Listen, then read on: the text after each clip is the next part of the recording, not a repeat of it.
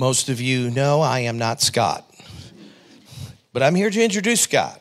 Um, but before I uh, do that, um, just a couple of things. Um, you know, this morning as we celebrate uh, Palm Sunday, uh, depending on what uh, um, church background you have, uh, you this may or may not have been a big deal for you. For me, Palm Sunday was always a big deal. Uh, it was something that I always looked forward to, uh, partially because in the frozen tundra of upstate New York, it marked the beginning of spring. Um, but it was just also the realization that this is a very special week. And here at, at New Life, we want to acknowledge that. We don't want to just jump from Palm Sunday to Easter without remembering the events in between. And that's what this week's about. Uh, we hope that during your time of prayer and fasting this week, that you'll be in Scripture, that you'll be looking at some of these events and ask God to speak to your heart uh, in, in all of this and how you should respond to it. And uh, of course, one of the things that we do uh, here to help us with this is to have that Holy Thursday service. And if you've never been to a Holy Thursday service here, you're going to want to come. You're, you're not going to want to miss it. If you're watching online, be here. It's at 7 o'clock on Thursday. There's no sermon, but there's a lot of scripture we're going to have a number of people reading scripture and and between the scripture readings will be songs that will fit the text that we just read. We'll also celebrate the lord's table together but it's designed to help us to remember those events that led up to his crucifixion and include his crucifixion. So that comes sunday morning we've got a real reason to celebrate.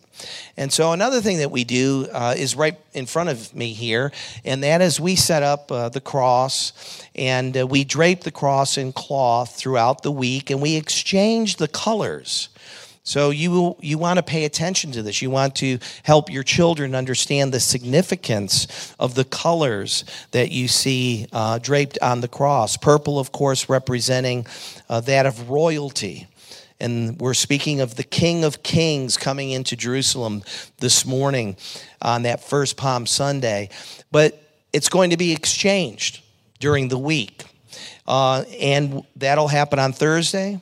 It'll happen again on Sunday. And you'll want to make note of that. And then also the candle that you see that's lit represents the life of Christ.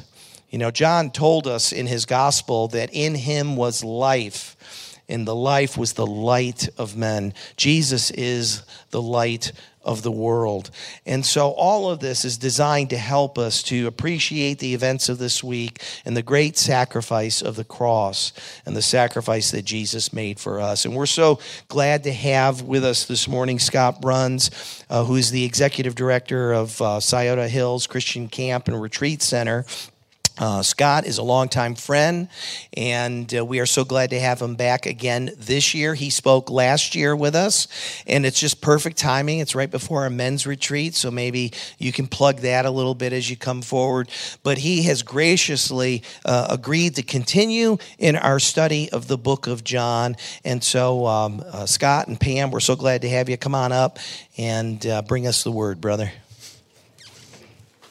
Thank you. It's good to be here with you folks. And uh, we love going to church. And Pam and I are usually in a different church every Sunday. Uh, Easter, we'll get to go to our church. And Pam's looking forward to that because otherwise she has to hear me speak all the time, which is not always a good thing. Um, 43 years in May, uh, we will be celebrating uh, our marriage and 43 years of working with kids, and that's why we have white hair, just so you know that. I do want to give you a, a, just a quick uh, camp update. And uh, I don't have any pictures today, but uh, just got some thoughts to share with you about Scioto Hills. Uh, some of it, it may be new to you, but first of all, I just want to say that we know that New Life loves Scioto Hills Christian Camp, and we appreciate your prayers and uh, your contributions to the ministry, and then also supporting uh, what we do. Uh, we love uh, the camp setting, and we just say that the camp setting works. And we can talk to you more about that, but there's something to say about getting away from where you do life to coming to a place that's a little different than your normal life and uh, having an opportunity then to think about the big things of life, right? We call it a counterculture because uh, it's a culture that doesn't exist, uh, you know, anywhere else. And so we'd love to uh, have you be part of that. Uh, a men's retreat is coming up, and 22nd uh, and 23rd, J- Jeremy, Jeremy Kimball one of the professors at Cedarville is one of our favorite speakers at camp. He'll be our, our main speaker. But I'll just tell you, man, we have one of the, the All Star, NBA All Star game this year honored the top 75 basketball players in the, in the entire history of the NBA. We have one of those guys coming Friday night to share his testimony, and I'll just tell you it's not LeBron. So, um, but that's a cool little secret. Food's great. We'll have a great time. Got our workshops uh, coming together. Uh, I'm going to do one this year instead of how to make brats. We're going to do one on gardening and got other things going. So we'd love to invite you uh, to that. And you need to be registered by this Friday uh, so that we can plan for that. Um, the other thing too is we are um, you know, looking forward to other things that we're having in the summer.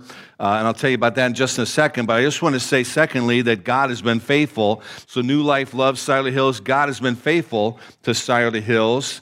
And during these last two years, with uh, uh, you guys heard of this little virus going around? Uh, we have down there. Kids call it the Rona. Uh, you got the Rona um, down there. But uh, we, just so you know, in way of earned income in the last two years, we lost almost $800,000 of earned income. And on an annual budget, that's around $900,000. So we lost you know, just you know, about half of our earned income. But I just want to say God's been faithful to us. We never missed a paycheck. We never had to lay anybody off. Um, we always had more money in the in the checkbook than we uh, anticipated. Kind of like Elisha and the widow and the oils and the vats and all that stuff. And uh, I, every time I went to the checkbook, there was always more money there than I anticipated. How many of you know that's what it's like in your own house, right? But uh, uh, so the Lord has just been faithful to us during this time, and I could tell you all kinds of reasons why. But the main thing is, is we have a rich history of people who've been impacted by the camp, and there are churches that I didn't even know existed, and folks that I didn't even know attended camp that have contributed to the camp. And in those two years, while we lost eight hundred thousand, we had about six hundred thousand in gifts and just amazing things. So praise the Lord for that. Uh, we're excited because we are now going back to what we're calling our normal summer camp, right? We're having kids' camps. We didn't do that the last two years, and just want to encourage you to uh, consider uh, sending your kids to camp. We've got brochures out here in the foyer. And then one of the special elements of our summer ministry is family camp already talked to someone today, said they're coming to family camp, and we're doing three weeks of that. And it's not the Hilton, but uh, it's camp. And it's, it'll be the best vacation you ever take as a family. And I think you'll love that. And it's like one price. And uh, um, I tell people uh, that, you know, if they don't enjoy their week, if it's the worst week they've ever had, I'll give you your money back. And you can go to Disney till the cows come home, and Mickey's not going to give you a refund right? But uh, I don't think we'll have to do that. So you check that out. Then here's the biggest thing we need to have you pray about and have you consider and help us with. Uh, because we didn't do kids' camps the last two years, we did not hire summer staff. We normally hire 50 to 55 college and high school students to help us run, you know, have a thousand people at summer camp um, or so, 1,200, whatever that is. And uh, they help us do camp. And the biggest part of it is, is that we hire college students to be trained and be our counselors in the cabins. And because we lost two years of momentum, it's been very difficult for us to recruit and to get that uh, taken care of. And so, uh, if you are 18 to 25 and uh, you love the Lord and you have a desire to see what God can do in your life, you're not quite sure how that's going to play out. Yeah, you may have career in mind or whatever. Um, but uh, if you're interested in that, you, you, think you love kids, you'll come and find out if you love kids. But uh, if that's you, then you ought to consider joining our summer staff this year.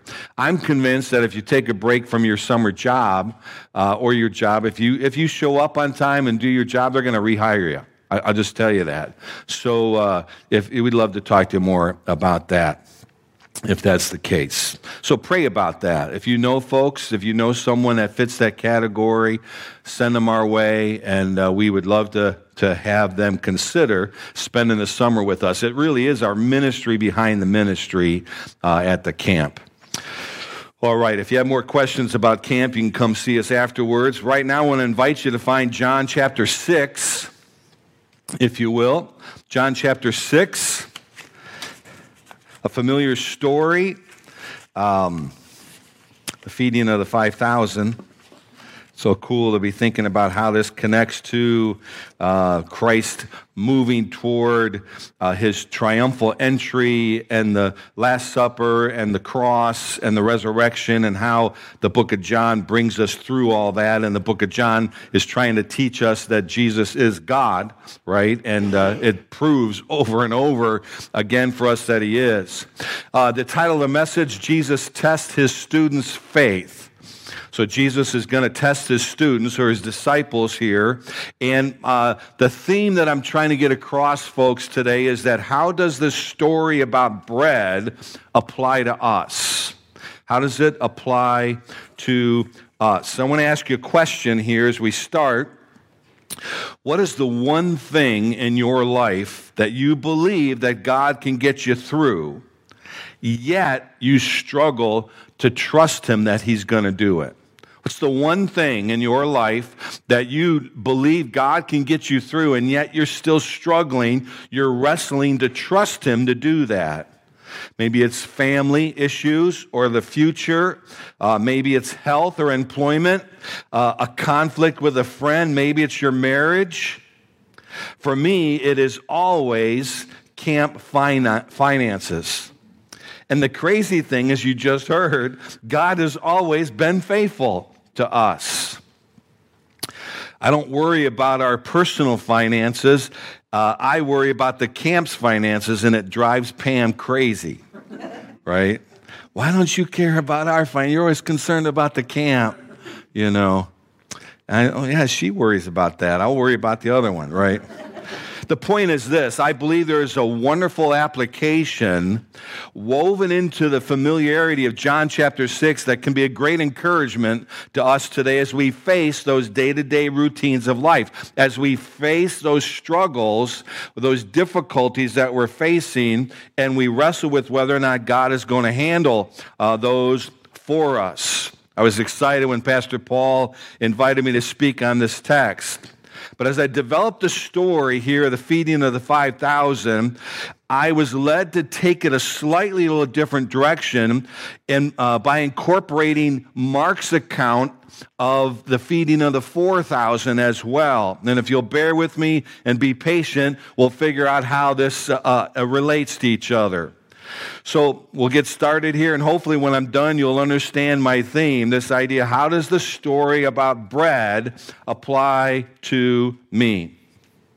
Let's talk about the setting a little bit here. In chapter 6, verse 1, the first phrase simply says, after this. And so we ask, after what? Public ministry of Christ started at the age of 30, and Jesus spent three years teaching one thing. If you don't get anything else, from that. Jesus taught for three years trying to get across one point, and it's this trust me. The reason we can trust him is because of what he claims and how he proved to be God himself. Trust me. Uh, we have at the camp what we call trust falls. We use this idea when we. Um, we have our high ropes courses because they're fun. We have a 40 foot wall that you climb, harness you in, and we zip you over 650 feet, right? Uh, we have a giant swing. We harness you in and you swing out over the one pond about 80 feet off the ground. And we have some other things that way. But we use those to teach the concept of faith. And we love the idea that we say that faith is putting the full weight of your life in Christ. putting the full weight of your life in Christ. When you're harnessed in and you're standing at the edge of a 40 foot wall and you're going to step off of that ledge, you're putting the full weight of your life in the harness and the rope. Otherwise, you're in trouble if it doesn't hold you, right? So we talk about faith or belief or trust. We're talking about making a decision to put the full weight of our life in Christ every element of our life, not just our sin issue, which is obviously the biggest one, but our day to day routine, our future, our family, our what's going to happen to us after we pass. We're putting the full weight of our life in Christ. After this, John says, it didn't take long uh, for Jesus to draw a crowd. Everywhere he went, people followed him after this. What else had happened just now? John the Baptist, Jesus' cousin, had just been beheaded. I think Jesus, it says here, after this, Jesus went away to the other side of the Sea of Galilee. Um, and I think it's because he was mourning the death of his cousin. He went away uh, from the crowds, but he couldn't get away from the crowds. He had already performed miracles, enough miracles to convince his audience especially his closest friends, that he was who he said he was. He was God. So, John 6 here is telling us that some things are going to happen after these other things happen. But I want you to see, too, that his disciples experienced the greatest display of who Jesus really was. They had front row seats this is important as we look at this faith test that Jesus is going to put his students through.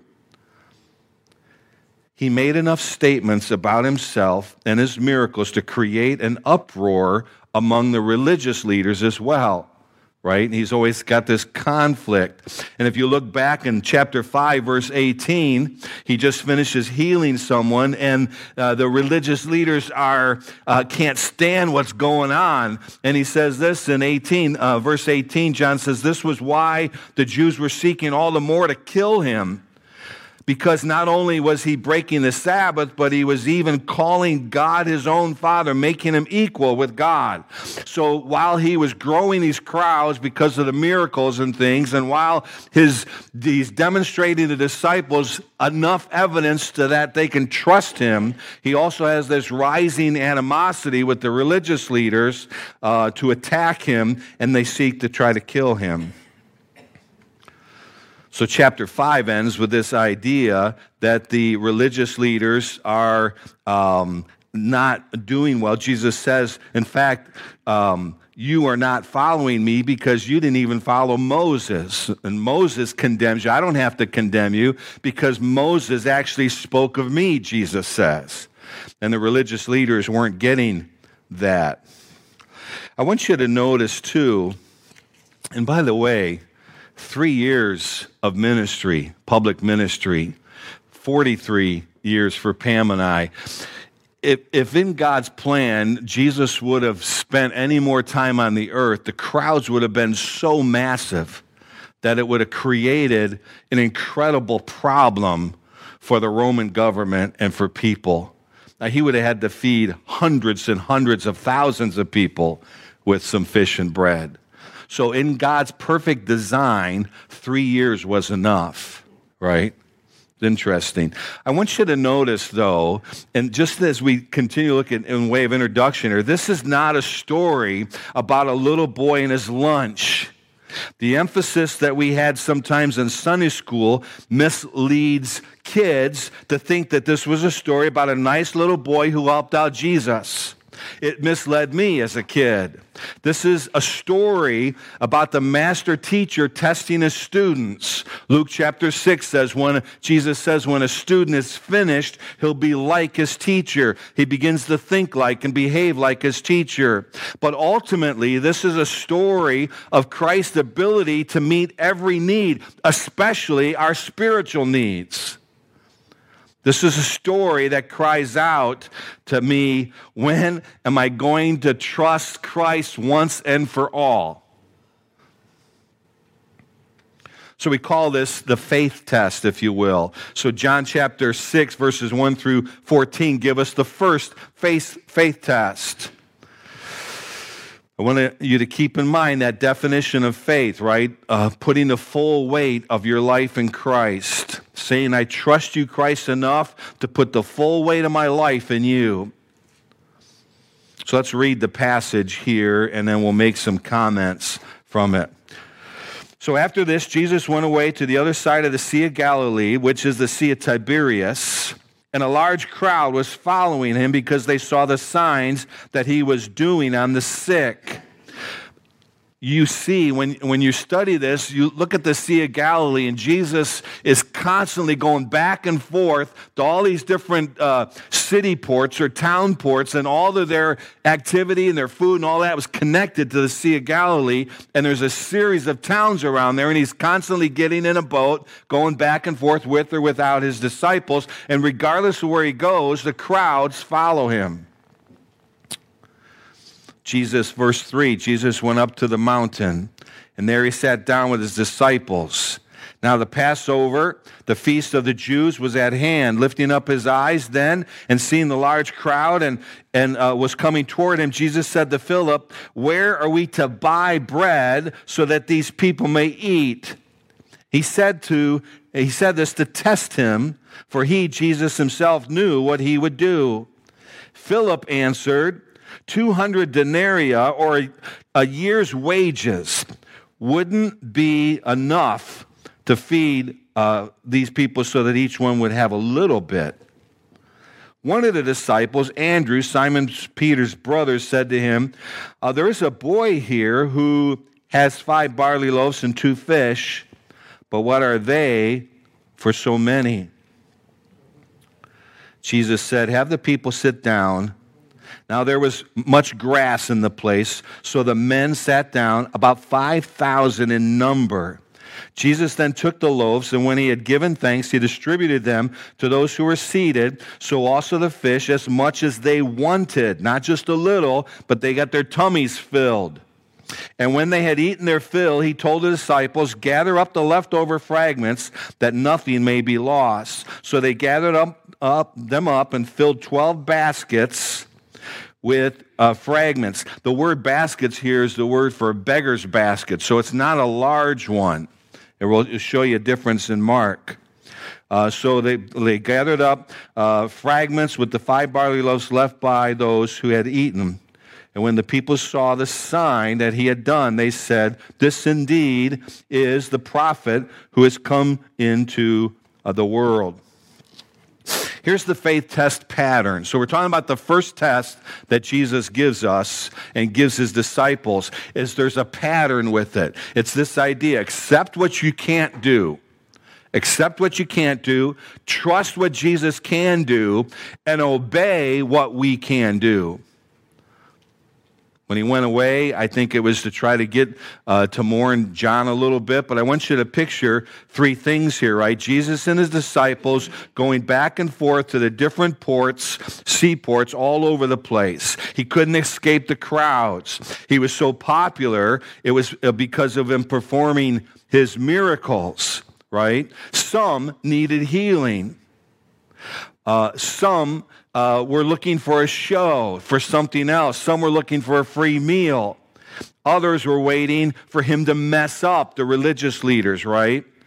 Most wanted to simply see another sign, and they really didn't believe what he was claiming yet. It's interesting in John chapter 2, verse 24, that Jesus had these crowds even by then. And it says, John says that he didn't entrust himself to those people because he knew their hearts. Our pastor called it uh, unsaved believers. They were followers and they believed some things, but they really weren't truly converted. They weren't trusting him for what he claimed to be and what they needed. So the dialogue begins then. So we accept what we can't do. So all these people that need to be fed. And Jesus says, Where are we going to get enough uh, bread to feed all these people? By the way, probably over 20,000 And I'll just tell you this so there's 5,000. How do they know? Did they sit there? Well, there's a tradition from Deuteronomy 8 that when they were in big masses, they actually sat in groups of 50 or 100 and they would do that by men, and then they would do their meal or their feast or whatever. And depending on the size of their group, actually 10, 50, 100, 500, they would say different prayers in association with that number of people. And so, uh, in fact, Mark tells us uh, earlier on that they were divided in the 50s and hundreds, and it's because of that tradition, most likely. And that's why they knew there were 500 men. As a kid, we thought Jesus was feeding 500 people. But it was 500 men, and so probably uh, there are other people there, and probably most likely uh, 20,000 people were fed. Accept what we can't do where can we get enough bread to feed all these people? It would take a year's wages to do that. They couldn't do it. But believe what Jesus can do. Verse 6 says that Jesus asked that knowing that he was going to do it already, and he did it to test them. He wanted them to trust him, he wanted them to put the full weight of their life in him. Philip failed the test. A year's salary couldn't buy it. Where are we going to? Uh, oh, oh, Jesus, you could. No, you never said that. We can't do this. It's impossible. They failed. Andrew, Simon's brother, failed the test in verses 8 and 9. Uh, a little boy here has a lunch, but what good is that going to do us? Right? And see, I don't think the boy offered, I think they took the lunch, quite frankly.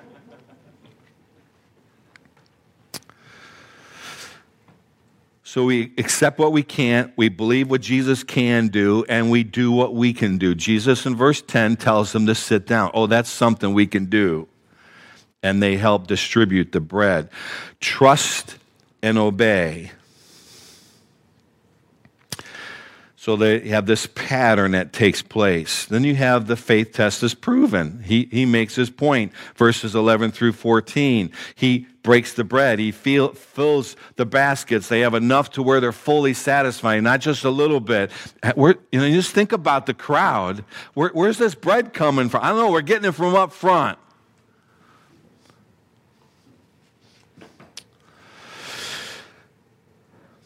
But the story is not finished because he wants them to understand why he did it, right? And we're not going to take a great deal of time, but the rest of chapter six helps us understand uh, in this idea that, that he is the bread of life he did it to make a purpose. He, there was a, a, mission or an intention behind the miracle. And so we have the faith test explained. And it's this when Jesus created physical bread, it was simply a metaphor for something much greater that he could satisfy spiritual hunger. Jesus is the spiritual bread that they needed.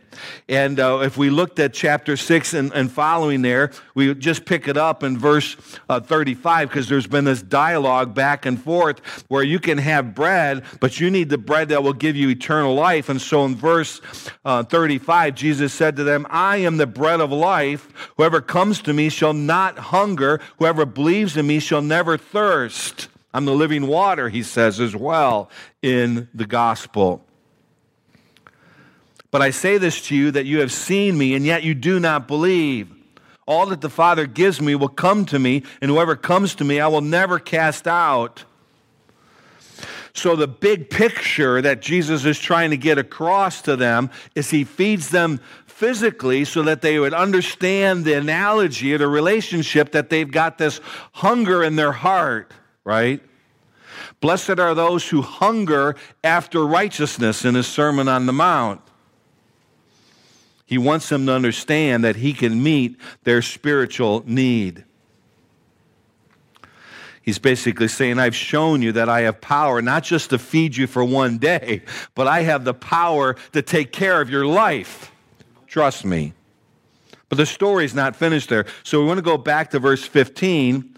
Uh, you get this little transitional text in here.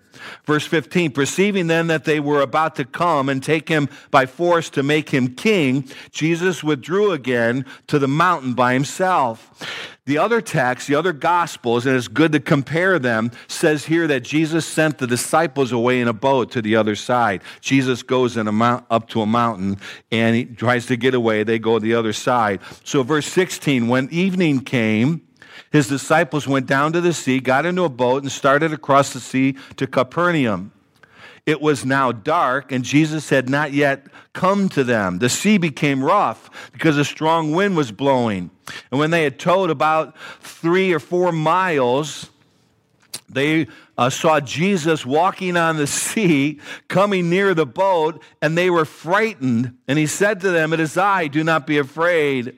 Then they were glad to take him into the boat, and immediately the boat was at the land on which they were going when you study this in context of the other uh, gospels, then you find out that this is the story where he stands up and he tells the winds and the waves to stop. And they do. This is also the story where uh, Peter says, If this is you, let me come out. And he walks on water for a little bit. And then Jesus grabs him, takes him in the, into the boat. And this one, this text tells us that immediately they were on the shore. The winds and waves stopped. They didn't have to row anymore. Boom, they're there. And the crowds were wondering, what, how, Jesus, you were, what, and you're, what, what?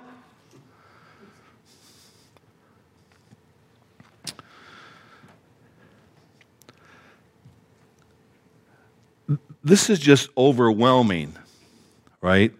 And now we're going to transition. I want to take you to Mark chapter 8 to continue the story. But if you're in Mark chapter 6, you would find that this account uh, uh, tells us about Peter and, and uh, um, uh, actually, the Matthew account tells us about Peter. But here you have the feeding of the 5,000, chapter 6, verse 45. They're in the boat, the winds and the waves come. And in verse uh, 48, it says that when Jesus walked on the water, he meant to pass by them.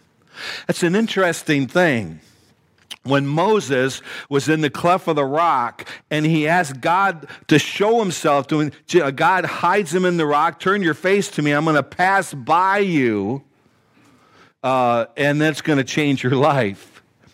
And you get the Passover feast, right, in Egypt before that, where the death angel passed by them. You get this idea from this little element of the story that Jesus intended to pass by them. He wanted them to see that He was their solution, that He was their solution to life, that He was their Passover. And pretty interesting play on words. So the faith test continues. Should have see two things in this transition.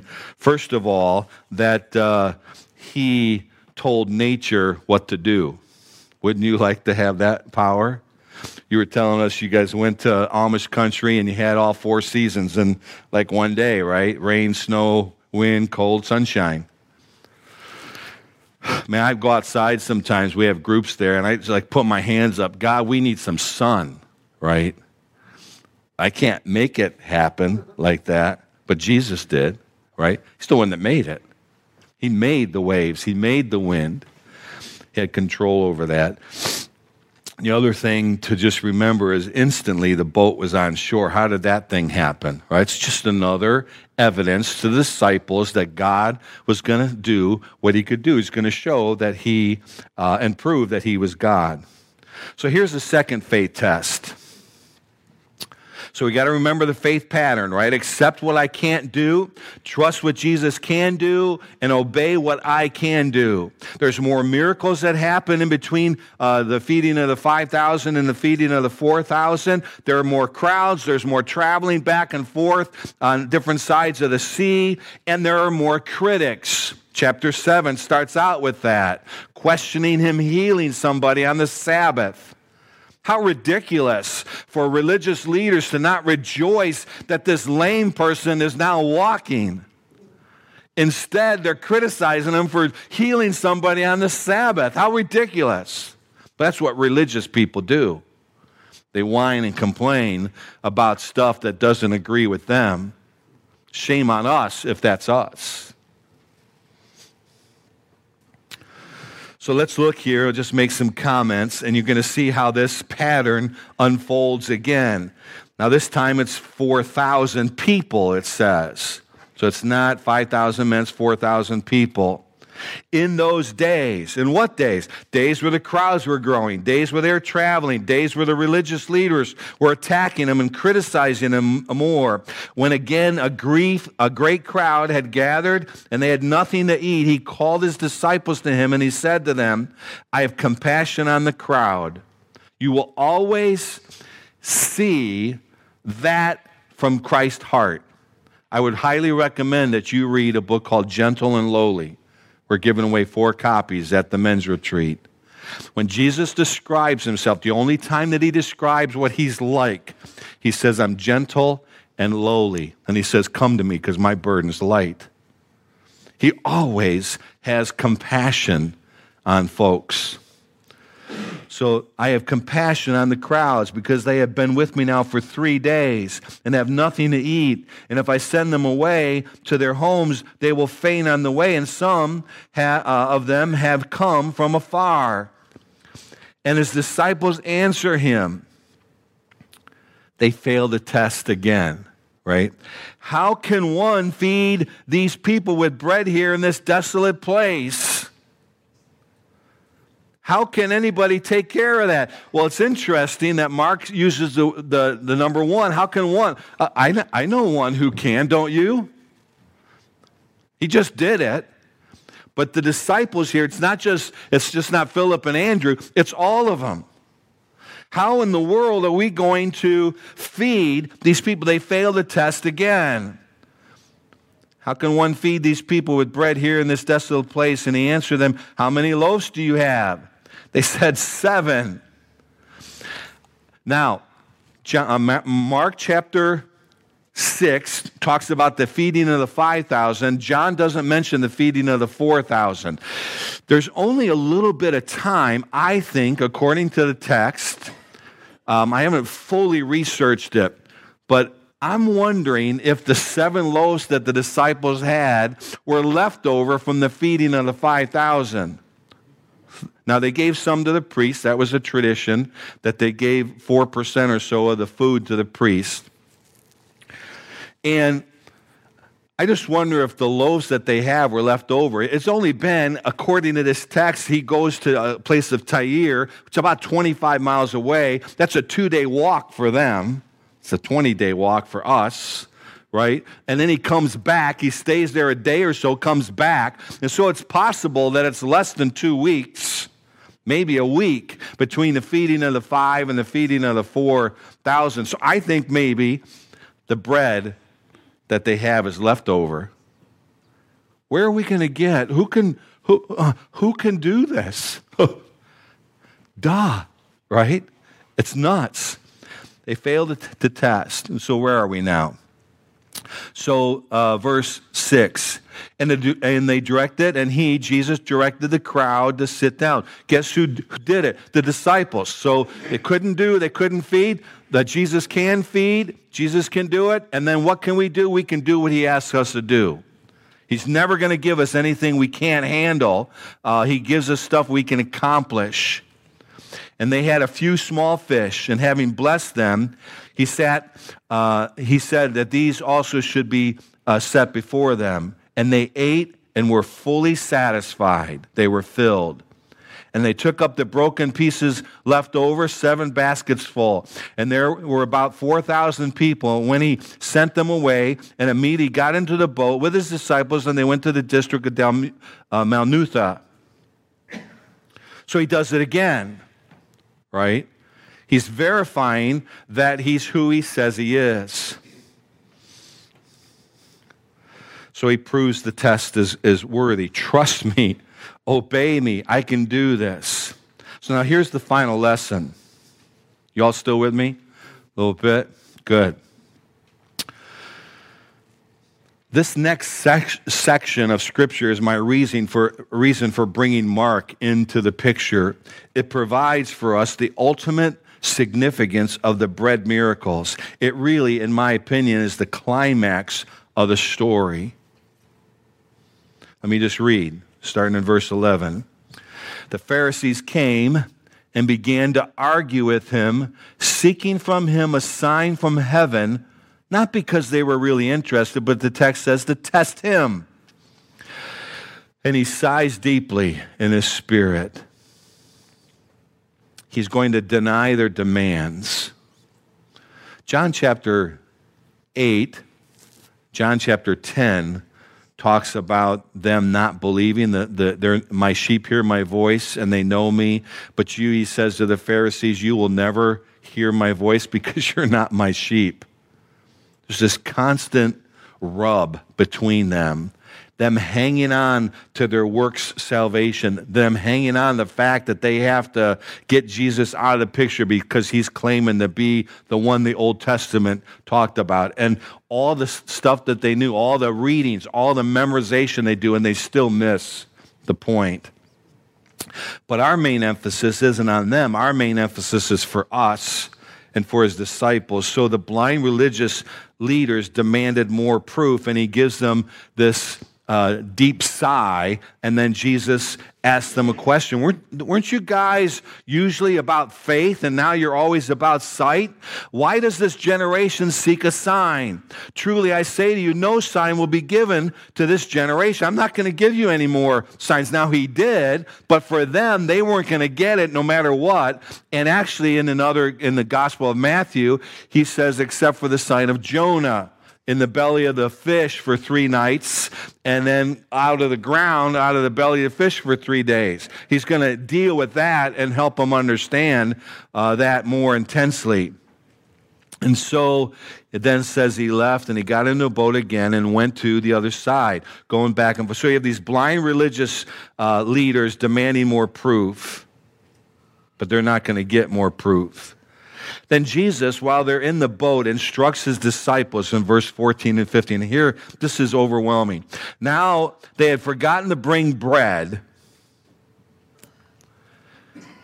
and um, they only had one loaf with them in the boat, I think left over from the feeding.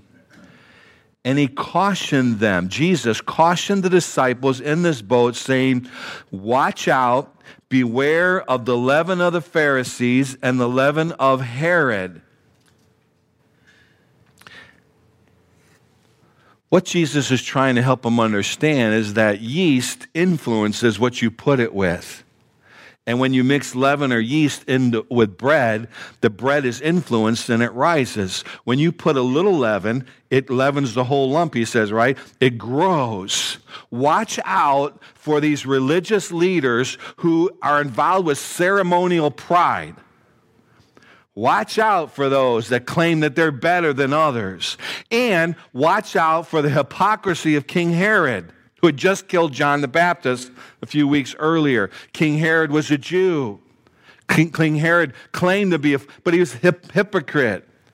He wore the mask, he played the game. And Jesus is trying to give them a spiritual lesson, right? And listen what did they say here. They'd forgotten bread. Watch out. In verse 16, they began discussing with one another the fact that they had no bread. Evidently, they were thinking Jesus must have been saying something about not bringing enough bread with them. They only had one loaf. So they start dispute. Hey, Andrew, I thought you were, and, and, and John, why didn't you bring it? John, I, I thought Thomas was good. Thomas, Peter, weren't you gonna? How stupid!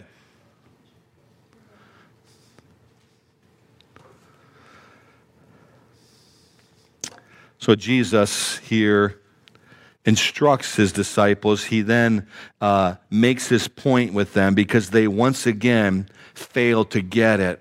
There's probably four times here. They fail the test of trust. So look how it finishes here, and we'll be done. They began, verse 16, dis- discussing with one another the fact that they had no bread. And Jesus, aware of this, said to them, why are you discussing the fact that we have no bread? This is more intense.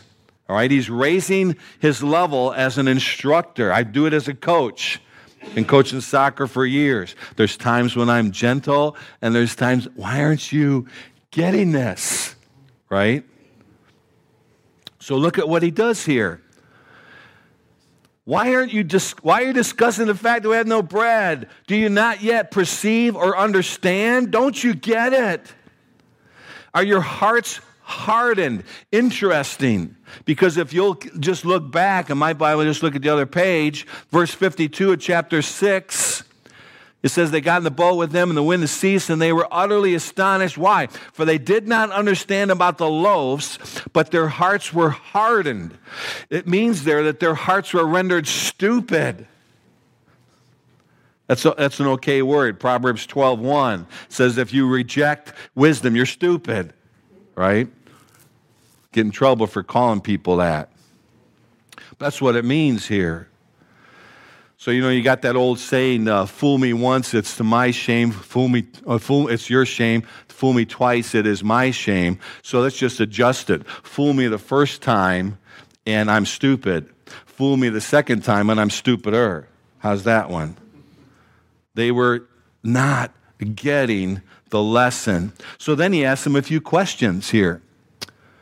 Having eyes, do you not see? He had just healed a blind man. Don't you see what's going on? I've got this thing. Trust me. He says, having ears, do you do not hear? And uh, in chapter this chapter in Mark, he's going to heal a deaf man. I'm, I'm, I think I got him backwards. Yeah, the deaf man is chapter seven. Chapter eight is the blind man but he had healed many, many. Chapter 6 says everybody that came to him, he healed. And I know there were blind people. I know there were deaf people. People couldn't speak. People couldn't walk, right? He says, Don't you get it? you have eyes, but you don't see, having ears, you don't hear. Do you not remember? So here he goes. When I broke the five loaves for the 5,000, how many baskets full of uh, pieces did we have left over? And they say 12 like a little sheepish answer, I think. And in the seven, uh, uh, for the, the seven loaves for the four thousand, how many baskets full of broken pieces did we take up? Seven. And he says to them, "Don't you get it? Don't do, do you not understand? It's not about bread." It's never been about bread. This is not a story about a little boy. This is not a story about feeding 24,000 people. This is not a story about bread. It's not about bread. It's about believing who Jesus says he is and trusting him and saying that he can do what he says he can do. He's saying, I'm God. Trust me. Trust me. Trust me. I have the power.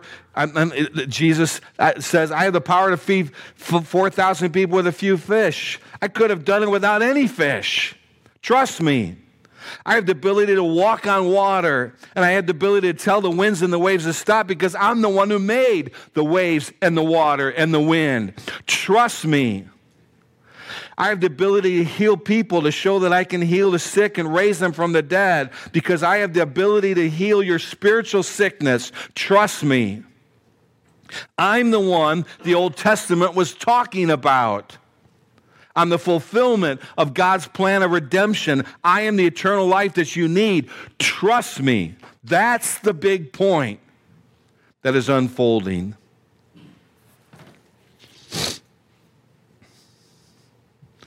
Don't you get it? It's not about bread. And seeing the story in light of this with a new set of eyes is changing my life because I'm learning myself to trust Him. So let me just say in conclusion be encouraged. But not understanding God's favor and grace in your life is equal to not remembering it at all. This week would be a great week to think back on the graces that God has shown you over your lifetime. That's why Jerry Bridges says, preach the gospel to yourself every day. Don't forget. Don't forget. We need to learn from the example of the disciples that God has provided uh, for us in the past, and we have confidence that He will continue to do so in the present and in the future as well. Trust and obey, the old hymn says, for there's no other way to be happy in Jesus but to trust and obey. Christ's powerful, uh, Christ's power is inexhaustible. We, we have to recognize that. Christ's purpose will be accomplished in you. He who began a good work, you will complete it, Philippians 1 says. And let me just say, be encouraged. Christ has your back. Trust him, obey him, believe him. He'll never leave you, Hebrews says. So, by placing the full weight of your life in Christ, you can confidently trust Him with the little things in your life as well as those big things that may threaten you. So, what are you going to do as a result of the struggle that you have right now? What are you going to do with that thing that you think God can handle, but you're struggling to trust Him to take care of? What am I going to do with the camp finances? I need to listen to my own words. I need to listen to God's word. I need to trust God that all the power that uh, He has is capable of caring for our camp and capable about caring for you as well right? Let's pray. Father, thank you for the morning. Thank you for the text that you've given us that helps us live life, develops our worldview, our heart and our mind, and what we pursue. Thank you for those disciples that were just like us. And thank you for Christ and the plan of redemption that provides for our every need. And I just pray that you'll help us, help us to see that this story is not about bread. It's a story about just learning to trust you more. Thank you. In your son's name we pray. Amen.